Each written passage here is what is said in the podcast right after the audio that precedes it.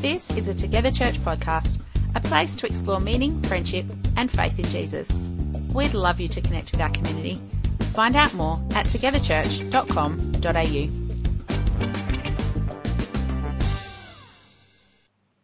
So, today I'm going to continue a series uh, that we've been going through called Eyes That See. And the heart of this series is to talk about love and culture and worship. And yeah, and, and the, the idea of eyes that see is that we just have this heart that we want us to be able to see things the way that God sees things. And sometimes the way God sees things is just not the way we see it in our culture. Uh, now, what I want to do is I usually finish or conclude a series with a bit of a wrap up or summary of what we've said so far. So, if you've missed some of the talks, then obviously this will be fairly quick, but I'd really encourage you to have a listen to all of them online. Uh, and next week, we'll actually conclude the series for, well, next week, next fortnight. It's actually Easter Sunday, so I'm really excited about celebrating together. Uh, but Easter Sunday is usually a little bit shorter in terms of the talk for people who might not come to church regularly, so I thought I'd summarize today. And my clicker is kind of working. Here we are. So we have been talking about culture. And we've been talking about what it looks like to be in culture and uh, to be immersed in a culture that is different from our own, and the idea that our culture shapes us in ways that we can't always see. And in particular, we've been talking about this concept, this biblical idea of idolatry, which is the idea that we as human beings have a tendency to put our trust, our love, and our longings into someone or something that is not necessarily God. And we do it accidentally, uh, but as we orientate our heart around idols or little gods, then we become or mirror the people we worship. And look, in ancient times, obviously, uh, you know, p- people actually worshipped statues, which were like little images of God, and there was power behind them. Today, in our culture, we tend to love things or people above God that just look ordinary, that we don't necessarily see as religious things.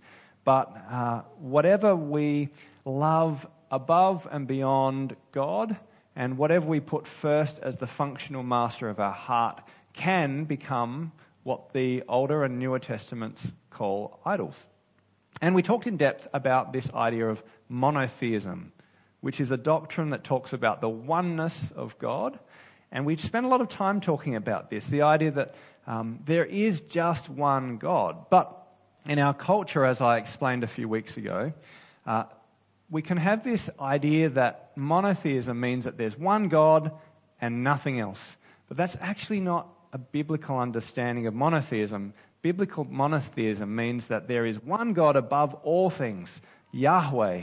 Yahweh Elohim is the biblical term.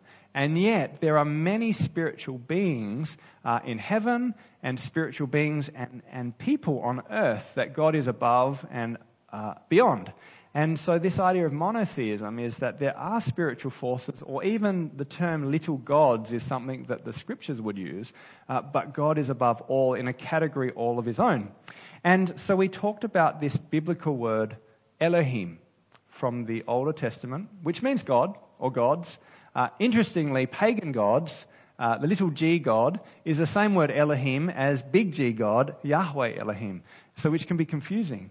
But we've talked about the idea that there is only one spiritual being above all things.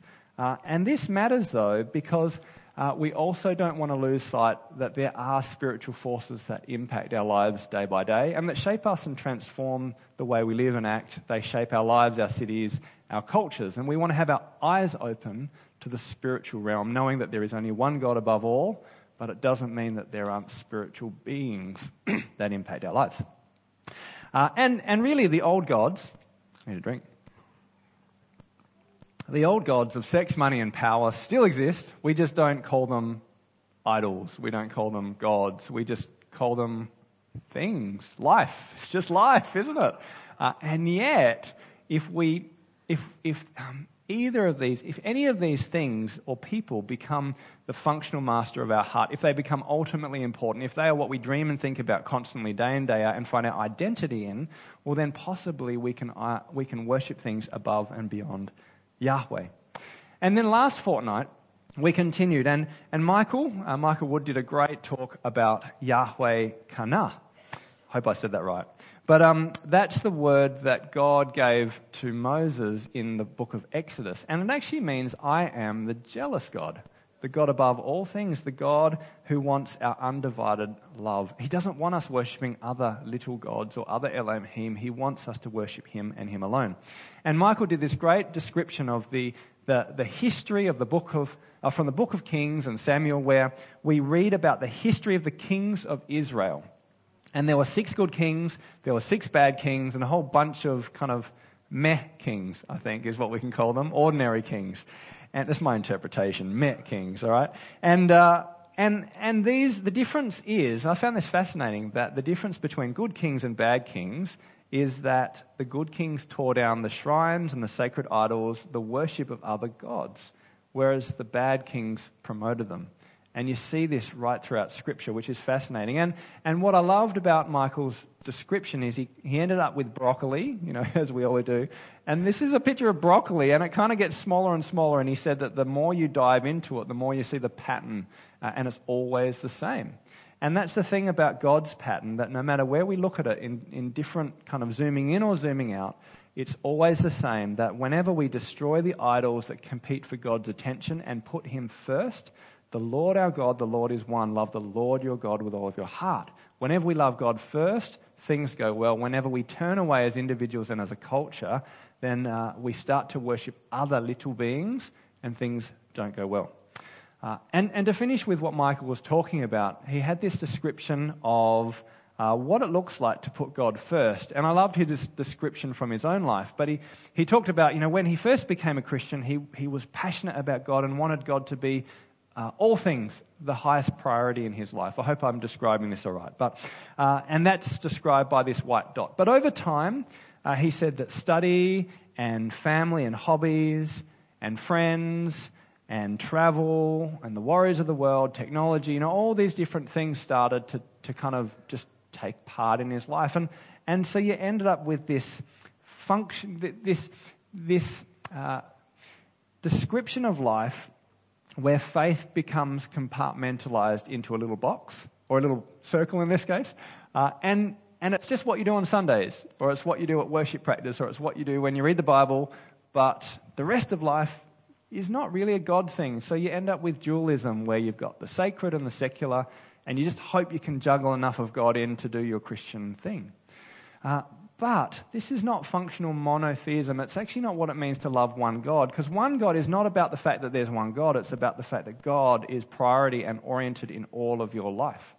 So, what Michael wasn't saying is that we shouldn't have fun or that we shouldn't enjoy the beautiful breadth and depth of activities that God puts in our life. Family and work and travel, and all these things are wonderful, and yet we can orientate them with God at the center or we can just squeeze them off to the side and, and make them our own. Uh, and there's something just that is beautiful and rich and wondrous about God, who is the God of all of our lives, where we don't compartmentalize our lives, but all of our life comes under Him. And that takes a bit of learning. Um, and that's part of what it means to be an apprentice of Jesus, to allow our unbelief to turn into belief in every area of our lives. And the beautiful thing is, that God is bigger than the box.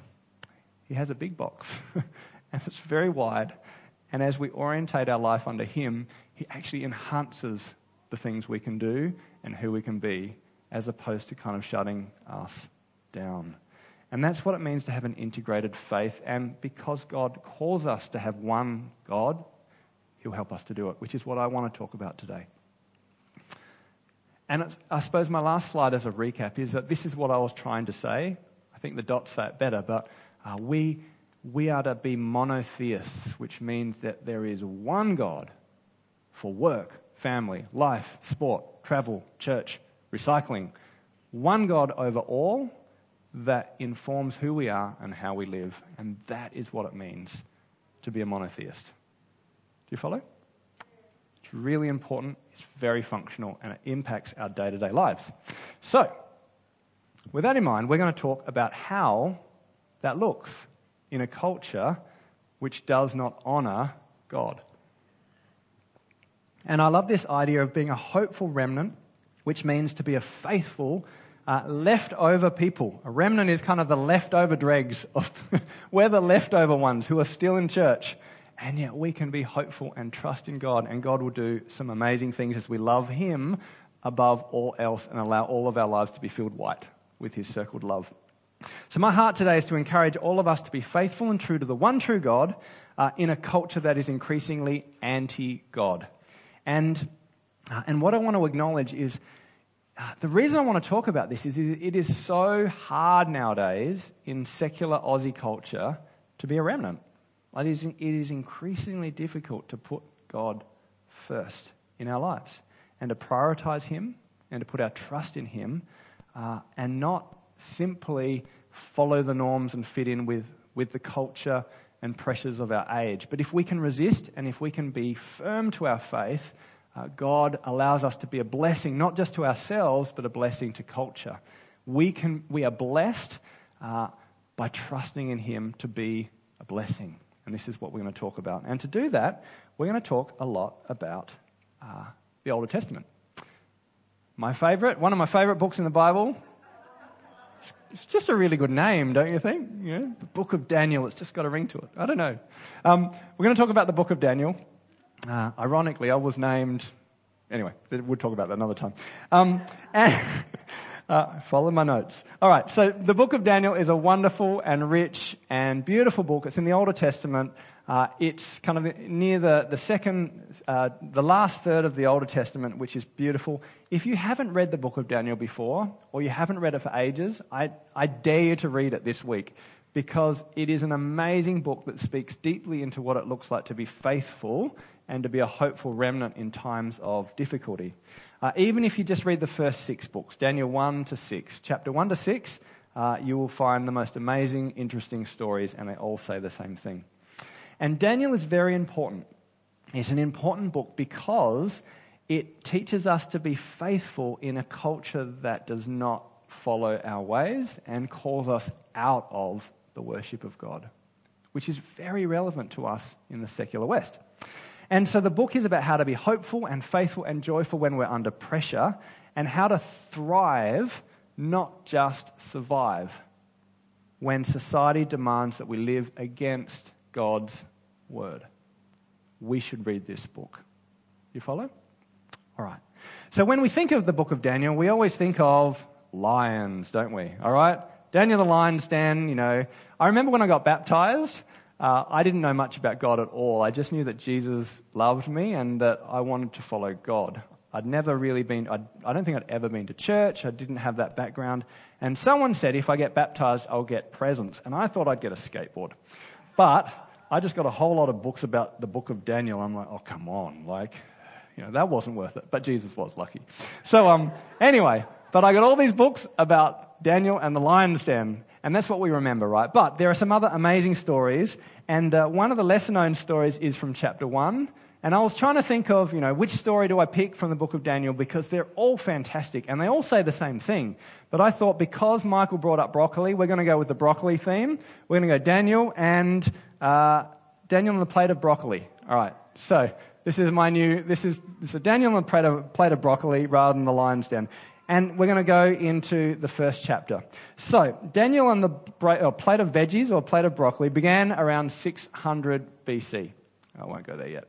Uh, and that's 600 years before Jesus, so it's a long, long time. This is before the Greeks, this is before the Romans, okay? So it was, it was during the time of the Babylonian Empire, uh, which actually led to the Greek Empire. But um, it was a time where there was a new superpower and a new emperor called King Nebuchadnezzar. I just think that name's cool. So, King Nebuchadnezzar. And uh, he basically went through the, the, the, European world and the Middle East and he, he took over a whole lot of different nations to establish the Babylonian kingdom. And one of them was Jerusalem. So he laid siege to Jerusalem, which is where the Israelites lived. And he pillaged the city, he destroyed their temple, he pulled down their walls, uh, and he took the Jewish people into what the biblical authors call exile. Really important concept for us today. So these were bad times. Now, what was fascinating is that the, Babylonians had uh, a method of subjugating and controlling the people that they took over, which actually the Romans ended up doing even better, and that's why they survived in part for a thousand years. So, what they would do is they wanted to, to destroy the cultures that they actually overtook. And so they took all the wealthy people, they took the wealthy landowners, the nobles, the educated people, and, and they put them in chains and they actually walked them to Babylon, which is, you know, in modern day Iraq. It's a long way to take people in chains.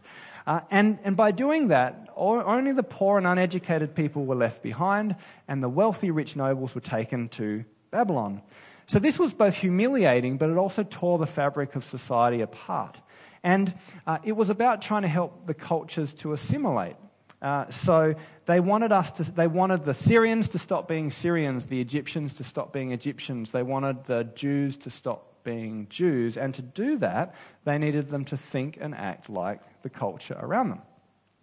You can see the similarities. And so in chapter 1, we read about four Jewish men Daniel, it is a good name, isn't it? Daniel, Hananiah, Mishael, yeah, yeah, yeah. And, and Azariah. We're going to talk about changing names, actually. If, I was, if, if Daniel was in Australia, it'd be like, are you changing your name to Dan? And Tim will be Timbo? I don't know. We'll work it out. Um, I'm being distracted. So, the, uh, you, you, distracted me, Tim.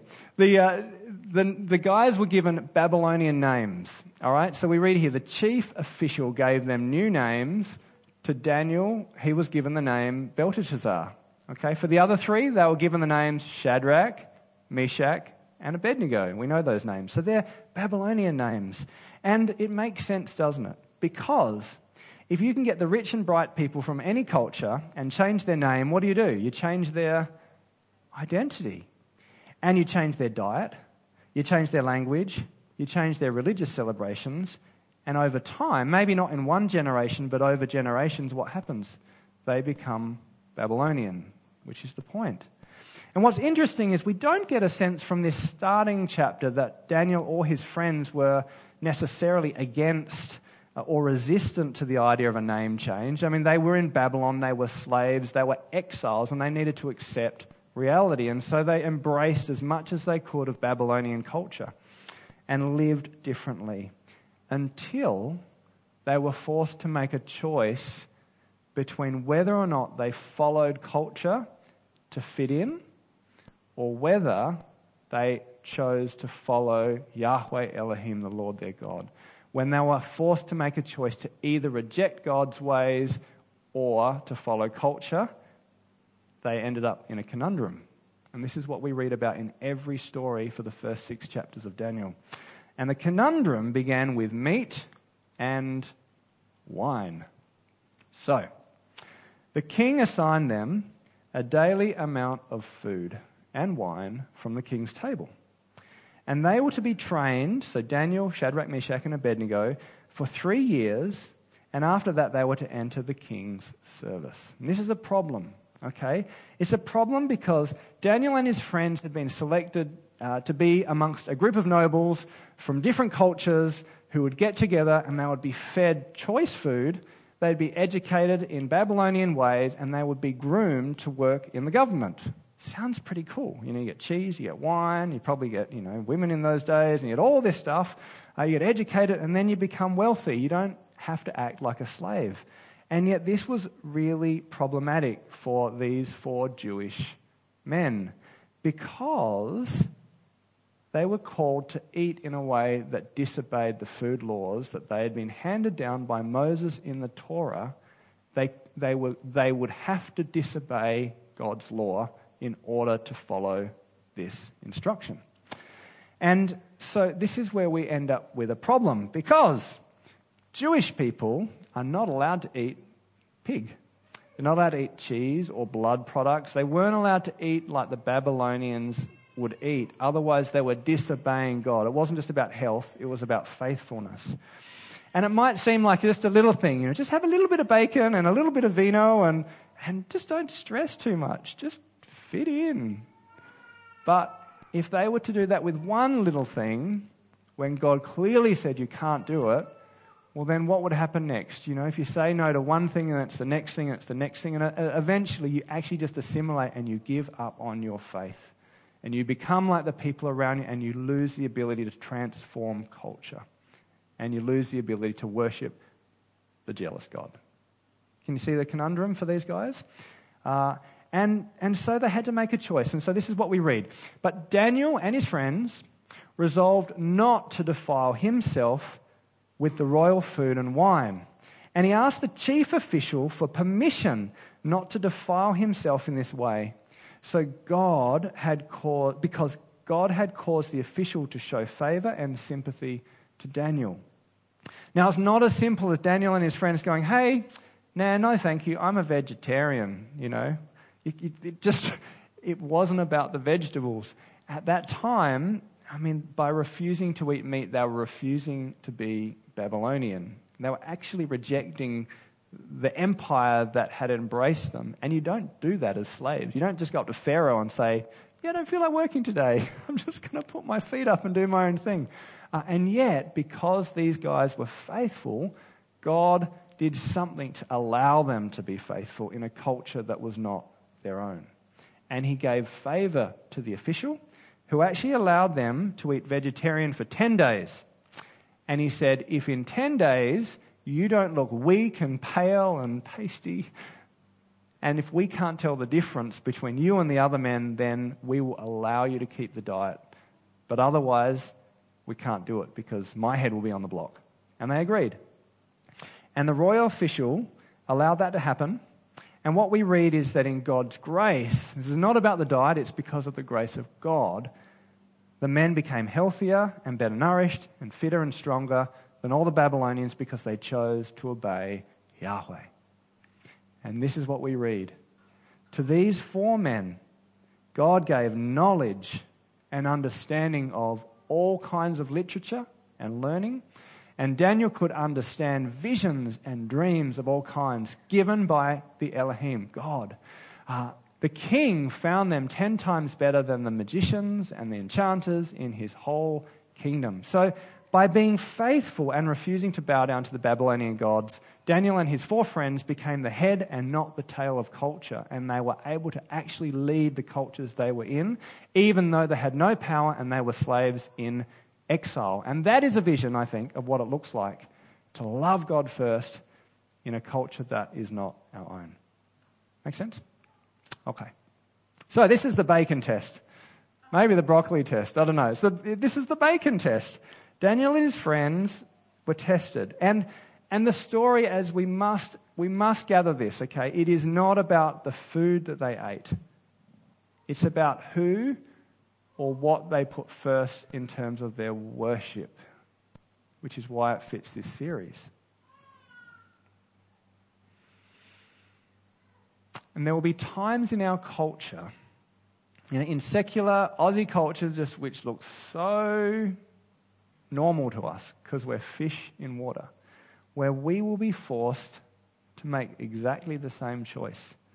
Do we choose the bacon or do we choose the broccoli? You know, do we choose to follow God in spite of persecution or do we choose to just go with the flow and, and that's a challenge for every one of us, whether we're young, whether we're older. Uh, we're, all, we're all in this situation. And, uh, and so I suppose the question is, you know, what's the broccoli or bacon test? I don't know which one I call it. What is the test for you in our culture? Um, what types of things does everyone else do that is not in line with God's ideal for faithful, holy living uh, for us as apprentices of Jesus? Can anyone, can anyone think? Just pause for a moment. Can anyone think of anything that is just a bacon test for you or for us in our culture?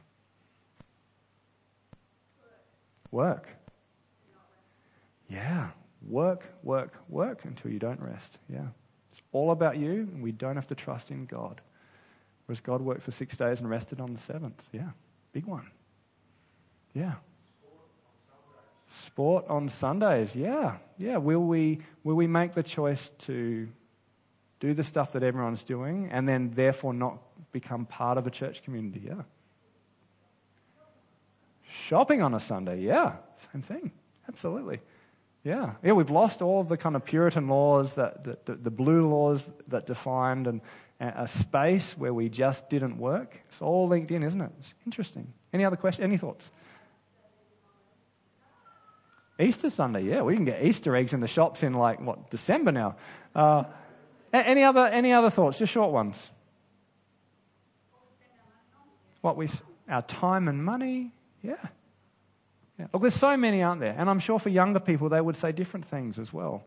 But but right throughout, you know, we we have these little tests, and they might seem small, but but are we able to, to look to Daniel and his example in, this, in the book of Daniel and actually make those choices and to trust that not only is God going to allow us to be faithful, even in times of difficulty, uh, but He'll actually make us stronger and He will bless us to be a blessing as we hold firm to Him. And it's a challenge. So just pause for a minute and reflect on what God's saying to you, and then we're going to look at culture.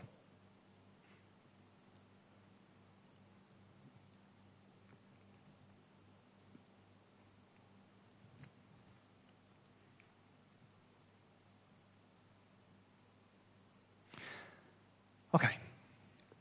So I think there is a growing gap between the Word of God, so what the Scriptures say are good and right and wise, and secular Aussie culture. What the media, what the education system, what social media says is good and wise and just. Okay? Now, this is particularly true in areas of money, I think gender, sexuality, uh, but also refugees, poverty, wealth, family, like there are so many areas where the bacon test is becoming more and more stark for us as apprentices of Jesus. And there has always been a gap. I don't buy that we were ever a Christian culture in the sense that, you know, everything we did was godly and everything that was, you know, like, it's just, it's just not reality, okay? Uh, there, there has always been a gap between Aussie culture. There's been beautiful things that connect with the Word of God and there have always been things that don't connect with the Word of God. But I do think that the gap is getting bigger and bigger and bigger in recent years, and it's getting more and more aggressive and more and more intolerant of our beliefs. And that impacts us functionally on the ground in every day. So as the gap gets bigger, it gets harder and harder to be an apprentice of Jesus without clashing with culture. And the bacon tests happen more and more regularly. And it's really tough. And we're coming to the point, uh, you know, the bacon moments where do we eat bacon or do we be faithful? Like we're coming to the point where you just can't put your head down and just get on with life and be a Christian. We're going to be forced to make decisions more and more and more, that there is less room for silence. And that is tough, and that looks a lot like the book of Daniel. And this is our exile. You know, I've got here, you know, do we, do we smoke the joint? Or do we stay holy and choose not to? Do we binge drink like everyone else, or do we choose not to? Uh, do we buy the slave made clothes and makeup because that's what we need to do to look beautiful? Uh, do we stream pornography? Do we invest in fossil fuel? Do we hoard our wealth? Do we gossip and call out people on social media just because they don't like what we like? Do we live and worship like the world, or do we accept that we're in exile? Do you know what I mean? It Affects us all. Uh, and, and, the word for this is exile, which means that the Israelites were taken out of uh, Jerusalem and put into Babylon, and they ended up living in this different culture, and so it was clearly different from where they lived. The challenge and difference for us is we didn't go anywhere. we just stayed here, and the culture moved. You know, and a lot of the politic that we see is that Christians have not yet grasped this. We're either grasping at an imaginary world that we used to have, or, and we're trying to get that back, you know, pretending we still have power when we don't, or, or we don't know what to do with it. And so we're just assimilating, changing our names, and also changing what we eat. Um, and yet God is calling us to be a radical middle, a remnant. We didn't go anywhere, but the ground shifted, and that is incredibly hard for us. Uh, and, and, we need to support each other and encourage us, and there's lots of grace in this. Uh, but we are now in a culture which is radically secular, deeply intolerant, at odds with our beliefs, a culture that is increasingly open to mocking us publicly, re educating us systematically, and very soon legislating against what we believe. So it's illegal to believe what we believe in the public and private sphere is happening. And, uh, and there are wonderful things that I love about my society. I love being an Aussie. I love Australian culture. Uh, but there are difficulties coming our way in terms of religious freedom, and we should not close our eyes to that. We should prepare ourselves, but also trust in God. I'm not saying we should be fearful, because God is bigger than all things. And even in the worst of times, God is above all and is transforming us. But we should also not say, hey, it'll be all right. Religious freedom doesn't really matter. It's not really a problem. The church grows when we're persecuted. No, we don't want to be persecuted. It's not something we are aiming for. If it happens, we'll live with it. But I want to be able to raise my kids. I don't want to lose my house, and I don't want to go to jail for saying the things that I need to say. Yeah? We should fight for that. It's important. And this is why we go back to the exilic literature, to books like Ruth and Lamentations and the book of Daniel, because we discover in those books what it looks like to be faithful as a remnant in a time and a culture where we are not at the center.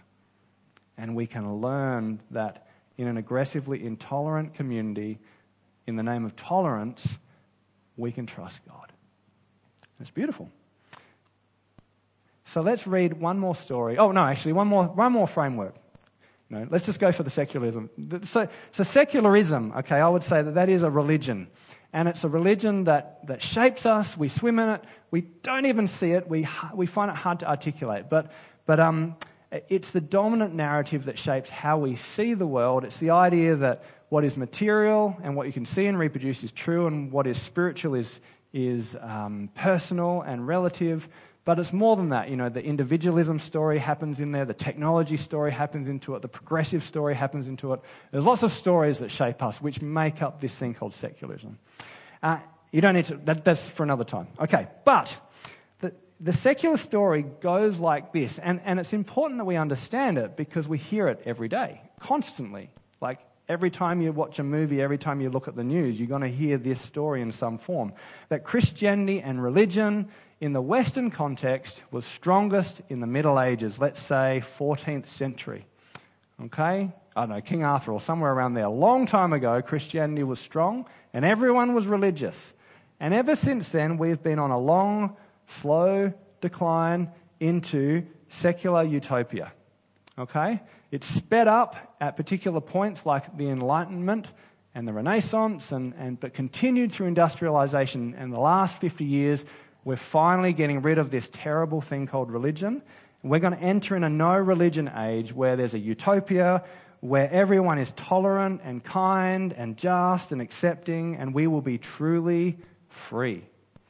That is the secular narrative that we live in day by day every time we turn on the news. It's the progressive story. And I'm not just saying the progressives, because the left wing are the progressives, but so are the right. We just have progressive materialism versus progressive socialism. But, but it's all the same story. So I'm not picking political sides here. Uh, and, and the interesting thing is, this story is just not true. it's not supported by evidence, it's a fabrication. And we need to know this. Okay? It's not my opinion. I mean, it just you don't have to scratch beneath the surface too far and realize it's just not true. This is the real story uh, diagrammatically. Okay? And I, have heard this from Mark Sayers. This is where I've adapted this from. It's not my own stuff.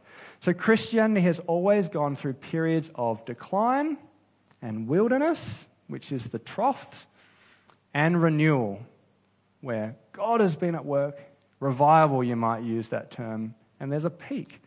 Uh, there have been bleak times throughout history, on and off, on and off, over decades, over centuries, where the church has been in decline, where people have been irreligious, where there's been great loss of faith. We can, we can recognize that in the West, can't we? Yeah? We're at the bottom.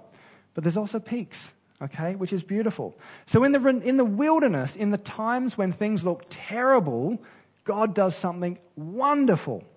Okay? He creates a seed for what will become a renewal of the Holy Spirit and a transformation of society and the church communities around us. Uh, he creates a remnant of faithful followers like you and I who remain behind and seek to follow him, just like Daniel and his friends, even in the bleakest times. People who refuse to bow down and worship the culture of the ages and who cry out to God day and night in prayer to say, God, we need you to rescue us because we have to make hard bacon choices just to survive, and we need you to come and rescue us and transform our nation and to renew this place. That's who we are. We are a remnant in exile. And God uses this faith to put a seed into the ground that creates a transformed culture. And He does it again and again and again. And it leads to a place of human flourishing uh, as opposed to pain and anxiety and brokenness and hatred, which we are seeing in a culture that is breaking down. Steve McAlpine, who is a, a, a Christian and a cultural analysis, uh, analyst, says the secular experiment cannot last. Refugees of the secular project are already washing up on our doors. And I've seen this happening. It is so true. And I, we, what he's saying is you cannot degrade your body and your mind and the planet endlessly. You cannot say, I'm the center of my world and we will live without the king and just expect that things will go on tickety boo. Eventually, people become broken. Societies become full of anxiety, depression, sadness, hatred, like intolerance. You can't just have relativism forever. You get militancy, actually, which is where we're starting to see this happening already. At the end of these peaks, uh, troughs, you always get militancy. You don't get tolerance. And that is happening. We're starting to see the seeds of it, and it's going to continue. You can't do this without God, without systematic breakdown. Now, so Mark Sayers has this fantastic talk that's worth listening to from Rebuilders Conference a few years ago, and he maps out this process over many, many decades. He said in the early 19th century, which is fantastic, right? In the early 19th century, we think there was a bastion of Christianity across Europe. It's just not true. Like, it was not like this decline goes like this. He gives a story where in the middle of the wilderness in London in the mid 1800s, there was an Easter service in the Cathedral of London. How many people turned up to the Easter service in the Cathedral of London? Six people. In the 1800s. That is not our story. That is not what we think is the story, is it? There have been times of great decline. In Australia in the 1800s, the gold rush, everyone was just rejecting God. Uh, they were turning to violence and sex and consumptive wealth. Church attendance was dreadful in the 1800s, in parts of it. Uh, when the Bendigo Gold Rush was happening, we were not a faithful nation. And yet, at the turn of the century, 1901, during Federation, people had to line up to get into Mass, and there was mass renewals in the church in Melbourne. It was a transformative time, the peak. Uh, there was another little moment in, in the 1950s with Billy Graham. I think 1953 potentially. Uh, Thousands came to faith. So you see this. Does that make sense? Uh, the story of this constant decline is not true. And that gives me encouragement because I know where we are. We're here. we are. No one disagrees, right? We're at the bottom of a peak, of a trough where society is breaking down and everyone has left the church. And we feel like we're the only ones left behind. And yet, this is where God says, You're the remnant, you're the seed. Be like Daniel. Be like Shadrach, Meshach, and Abednego and pray and trust and be patient and hopeful, and God will deliver our nation. And it's not about us. He transforms our societies through the seed of the remnant. And because we call out for God's Spirit and He renews His people. And we see it all through the Old Testament, which Michael talked about, and we see it through church history. And and this is why we have hope, because God is Yahweh Elohim above all things, God above gods, Lord above lords, King above kings, and He has a plan, and we are part of it. But it's really tough to be a remnant. And, we need to be able to go back to our stories and see that they hold something much bigger. So let's pause before I finish with one last story. Just reflect in silence. Do you feel like a remnant in Aussie culture around your friends, your work, your unis, you know, your, your colleges? And how can we live hopefully and lovingly in a society that calls us out simply for believing what we believe? Pause and reflect.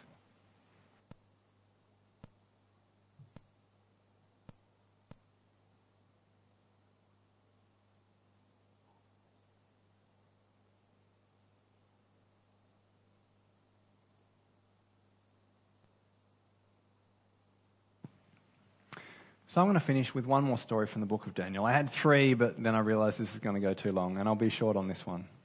But again, dive into the book of Daniel and the other stories from the exile. Uh, Daniel and the astronomers, Daniel and the talking hand, Shadrach, Meshach, Abednego and the fiery furnace, which is one of my favorite stories in the whole Bible. Read them. They all say the same thing that we can be a remnant and we can be faithful in exile.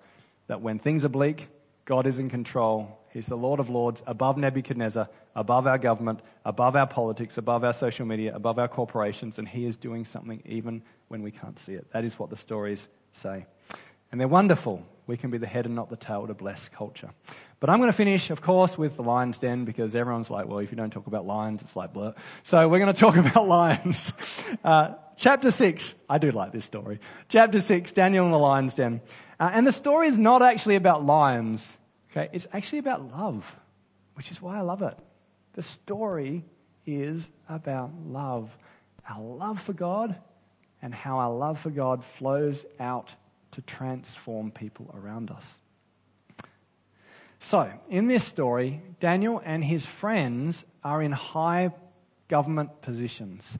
They have been faithful across multiple um, governments. King Nebuchadnezzar has died. Another king, King Darius, is on the throne and, and they're basically leading uh, Babylonian society even as they're faithful to Yahweh. And uh, so what happens is that the wise men who aren't Jewish, the enchanters, the sorcerers, the magicians, they are deeply jealous of Daniel and the power he has, and they want to get rid of him. It's just a very human story. You can just open up the BBC or the ABC and it's the same story. So let's read. Now, Daniel so distinguished himself among the um, administrators and the satraps by his exceptional qualities that the king planned to set him over the whole kingdom. At this, the administrators and the satraps tried to find grounds for charges against Daniel in his conduct of government affairs, but they were unable to do so. So, Daniel 6, 3 to 5. Finally, these men said, We will never find any basis for charges against this man Daniel unless it has something to do with the law of his God. So, Daniel was a man of honesty, integrity, and faith. He served Babylon well, which is amazing, isn't it? Because he is a slave who was ripped out of his family and his culture. They destroyed his land, and yet he serves to bless the nation of Babylon. It sounds a lot like Joseph, doesn't it? So, isn't that beautiful? Like, that's what we can do in, in exile. And yet, uh, there was no moral or ethical fault in him, so the astrologers tried to pull him down, and it had to relate to his God. And so they discovered through observation that Daniel always put Yahweh first. Always put God first. And he would pray three times a day as a habit to God, even uh, when others weren't doing so. And he refused to bow down to the idols of the Babylonian gods. And so they tricked King Darius by pretending to honor him by proposing a law that it was illegal for anyone in the whole kingdom of Babylon to pray to any god or man except for the king, because the king was divine you could not pray to anything or anyone except for King Darius for 30 days. And they said, Anyone who prays to any god or man during the next 30 days except you, O king, shall be thrown into the lion's den. Dun, dun, dun. So it's tricky though, isn't it? Because like they're just they're just manipulating King Darius, but the king foolishly agrees. He can't see what the law is really about he can't see why they're actually doing it. Again, I think that says a lot in our culture. But there's a showdown of faithfulness to Yahweh, and, and uh, the bacon test happens again. This time it's not about bowing down to an idol in the sense of uh, an idol like Shadrach, Meshach, and Abednego. If they refused to bow down and kiss the idol, then they would be burnt in the fiery furnace. This was simply that Daniel wasn't willing to stop worshipping the God he so desperately loved. Uh, and this is how he responds. When Daniel learnt that the decree had been published, he went home to his upstairs room where the windows open towards Jerusalem. I love that. You know, if, if there was a law that would kill me if I prayed, I would probably close the windows. but he didn't. He just, he just put it there on his sleeve. I remember being in, uh, yeah, I was in China. We went to an underground church, and, and before we had the service, they said to us, if the police come in and arrest us, pretend you're pr- teaching us English but then when the lady gave a sermon, she stood up and she yelled this sermon in this tiny unit. And it's just like this no fear. They just trust in God.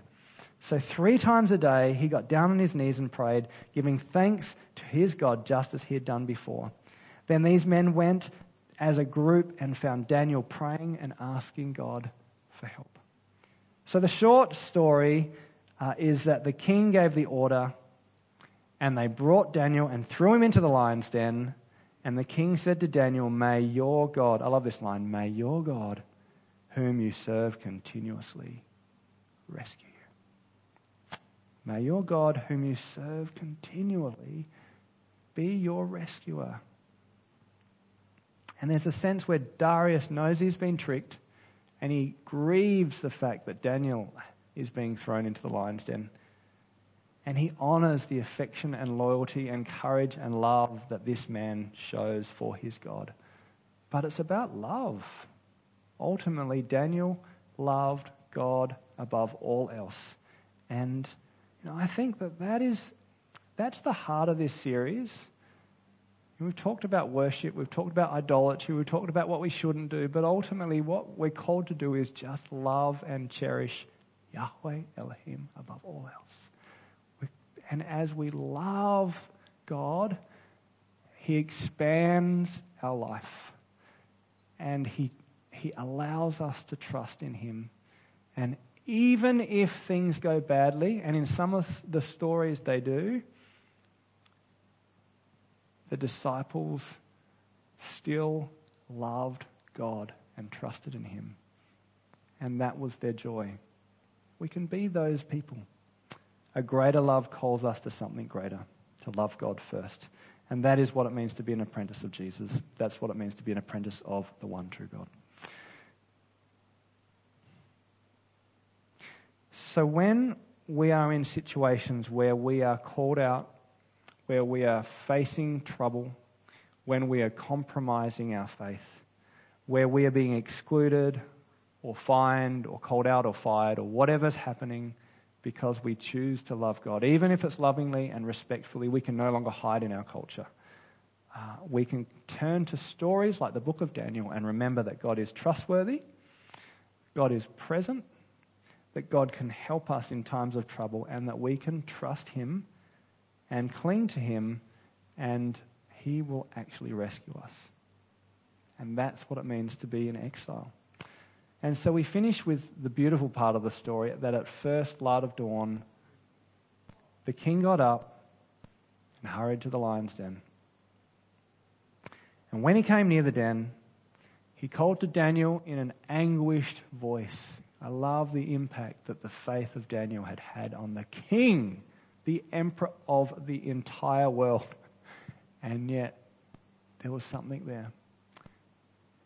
And Daniel, in an anguished voice, said, Oh, sorry. He said, Daniel, servant of the living God, has your God, whom you serve so continuously, been able to rescue you from the lions? And the answer is yes. Daniel answered, O king, live forever. My God sent his angel, and he shut the mouths of the lions. And the king was overjoyed, and when Daniel was lifted from the den, no wound was found on him because he had trusted in his God. And this is how to live faithfully in exile. And as we refuse to bow down, we can be a blessing to those around us. So the summary is uh, we're exiles surrounded by foreign gods. We are not to worship the idols of our culture, but be courageous, patient, and hopeful in hard times. Because hard times are here and hard times are coming.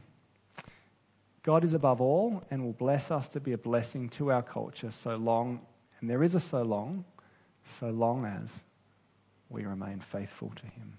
There's grace when we stuff up, there's grace when we make mistakes. Jesus died and rose again so that we could be forgiven.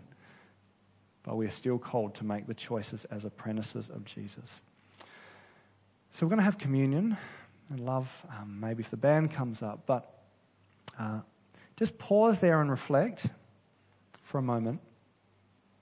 And I actually, just have one more thing I want to share with communion.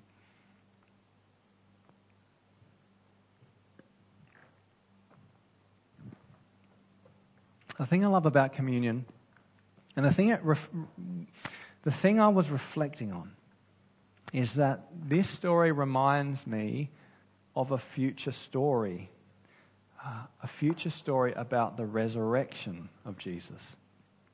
And I love that we read in Daniel 6 at the first light of dawn, the king got up and hurried to the lion's den. And what does it remind us of? You know, it reminds us of the resurrection story. At the first light of dawn, we read the same thing. The disciples, Mary, she ran. She ran to the tomb to see if there was a miracle in exile. And there was a tomb and a miracle, and we know that Jesus rose from the dead. He defeated evil. You know, Daniel was confident and loyal and trusted God with his heart and he foretold a time when the Son of Man would come and actually do this on a much bigger scale. And Jesus is the Son of Man. He actually defeated death, he rose again so that we can trust that God is above all things. And no matter what happens, we have faith in him. All right. So, Lord, thank you that you are bigger than all things. You're the God of gods, you are the Lord of lords, and you are the King of kings. Help us to see with eyes that see. Help us to see when things are bleak and our life is in trouble, when there is fear all around us, help us to see that you are doing your thing and that we can trust in you and we can remember that a remnant has always been the seeds of renewal through your Holy Spirit. In Jesus' name, amen.